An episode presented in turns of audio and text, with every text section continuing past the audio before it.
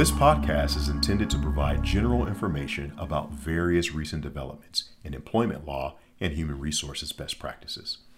Nothing in this presentation or in the comments of Ms. Johnson, Ms. Shannon, or any guest should be considered as the rendering of legal or other professional advice, and it is not directed at any specific cases or circumstances.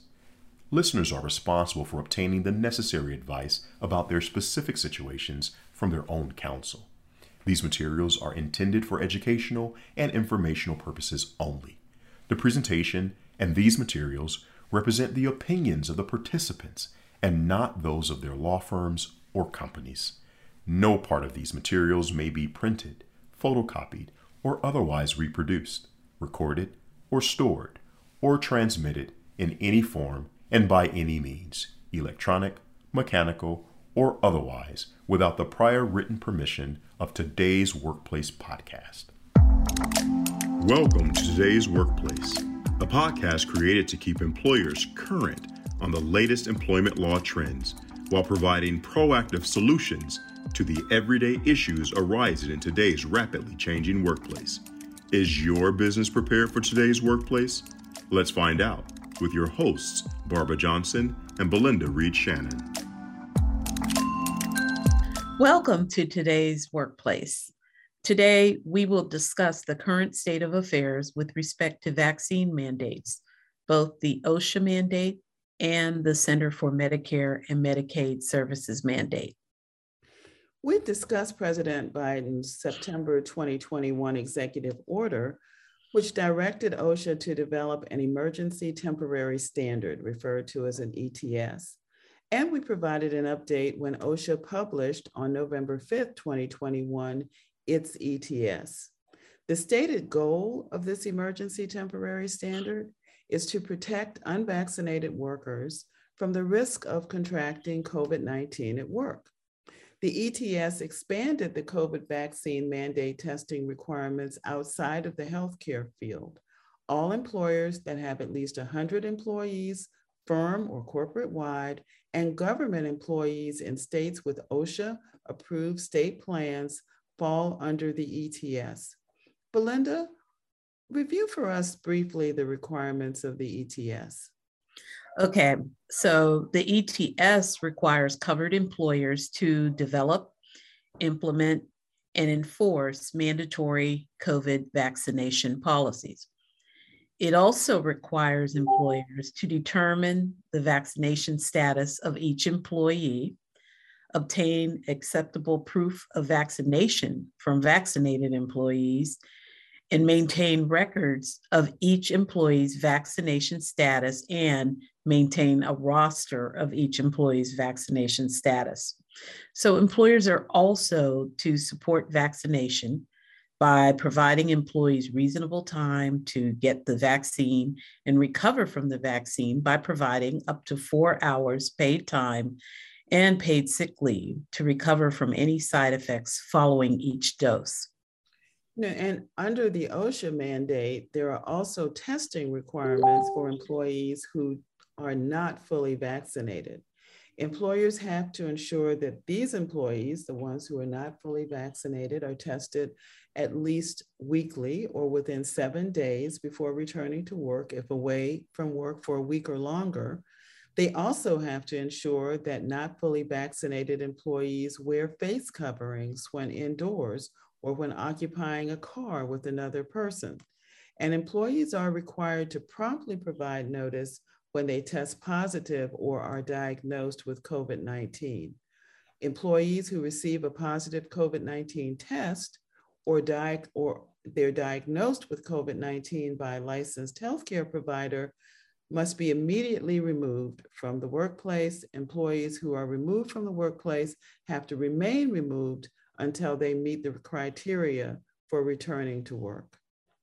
Now, there are some exceptions to the ETS.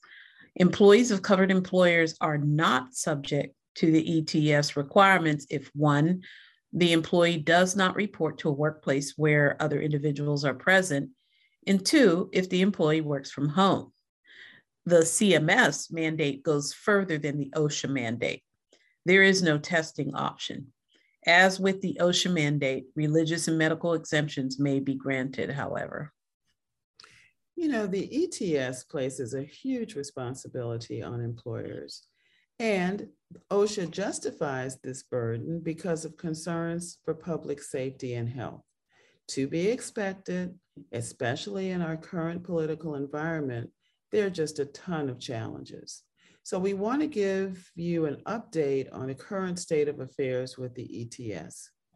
27 states, as well as the Republican National Committee, requested a stay for the mandate. And on November 6th, 2021, just a few days after it was issued, the Fifth Circuit issued a stay to the mandate pending briefing and judicial review in a case called BST Holdings LLC versus OSHA.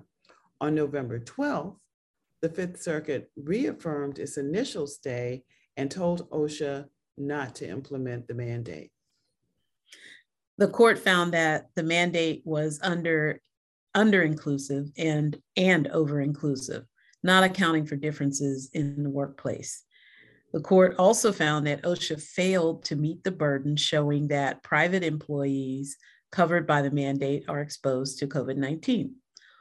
Also, the court concluded that it is unclear that COVID 19 is a grave danger, as that term is defined in the Occupational Safety and Health Act. Without coming to a decision, the court notes that the mandate likely exceeds the federal government's authority and is within the state's police power. Finally, the court ordered OSHA to not take steps implementing or enforcing the mandate until further court order. And on November 16th, the Sixth Circuit was selected to hear the consolidated COVID 19 ETS cases. So the Sixth Circuit inherits the Fifth Circuit's nationwide stay, and now the Sixth Circuit has to determine whether to modify, revoke, or extend the stay. Meanwhile, there have been several other challenges that have at least temporarily blocked a vaccine mandate. A Louisiana federal judge on November 30th temporarily blocked the Biden administration's COVID 19 vaccine mandate for healthcare workers, the CMS mandate. And that handed a win to a coalition of states challenging the measure one day after a Missouri federal court judge handed down a similar order. This mandate has been issued by the Center for Medicare and Medicaid Services.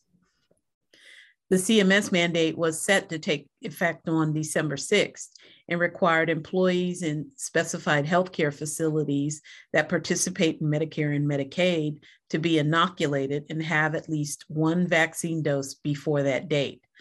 The regulation applied to employees, volunteers, and contractors working at 15 types of healthcare facilities, including hospices, nursing homes, hospitals, and ambulatory surgical centers. However, the OSHA mandate is on hold. So, Barbara, what is the rationale that the courts are using in blocking the mandate?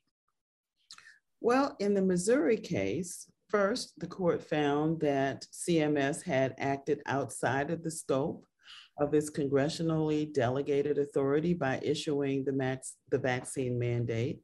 And then, second, the court held that CMS had improperly bypassed the notice and comment requirements in issuing the vaccine mandate. Third, the court deemed the vaccine mandate arbitrary and capricious for a variety of reasons, saying that the agency had previously expressed it would not issue such a mandate.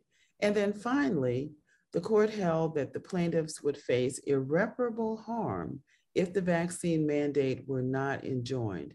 In making this determination, the court relied on their evidence that the vaccine mandate would more than likely exacerbate the already existing staffing problem, especially in rural areas of the country. So let's review. We have the case filed at the Fifth Circuit that is currently pending at the Sixth Circuit dealing with the OSHA ETS.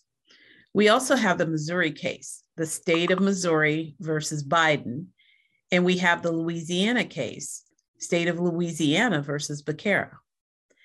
As of today, December 3rd, 2021, there is a nationwide stay against implementation of the ETS.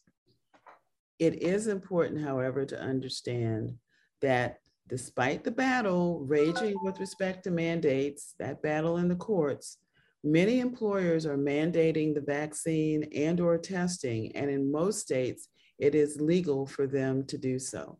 So we hope that you will continue to stay tuned to recent developments in this constantly changing landscape with respect to vaccine mandates. Thank you for joining us on today's workplace. You've been listening to today's workplace with Barbara Johnson and Belinda Reed Shannon. If you like what you heard, click subscribe so you don't miss out on future updates and episodes. For more information about today's episode, check out today'sworkplace.com. That's T O D A Y S W O R K P L A C E dot com.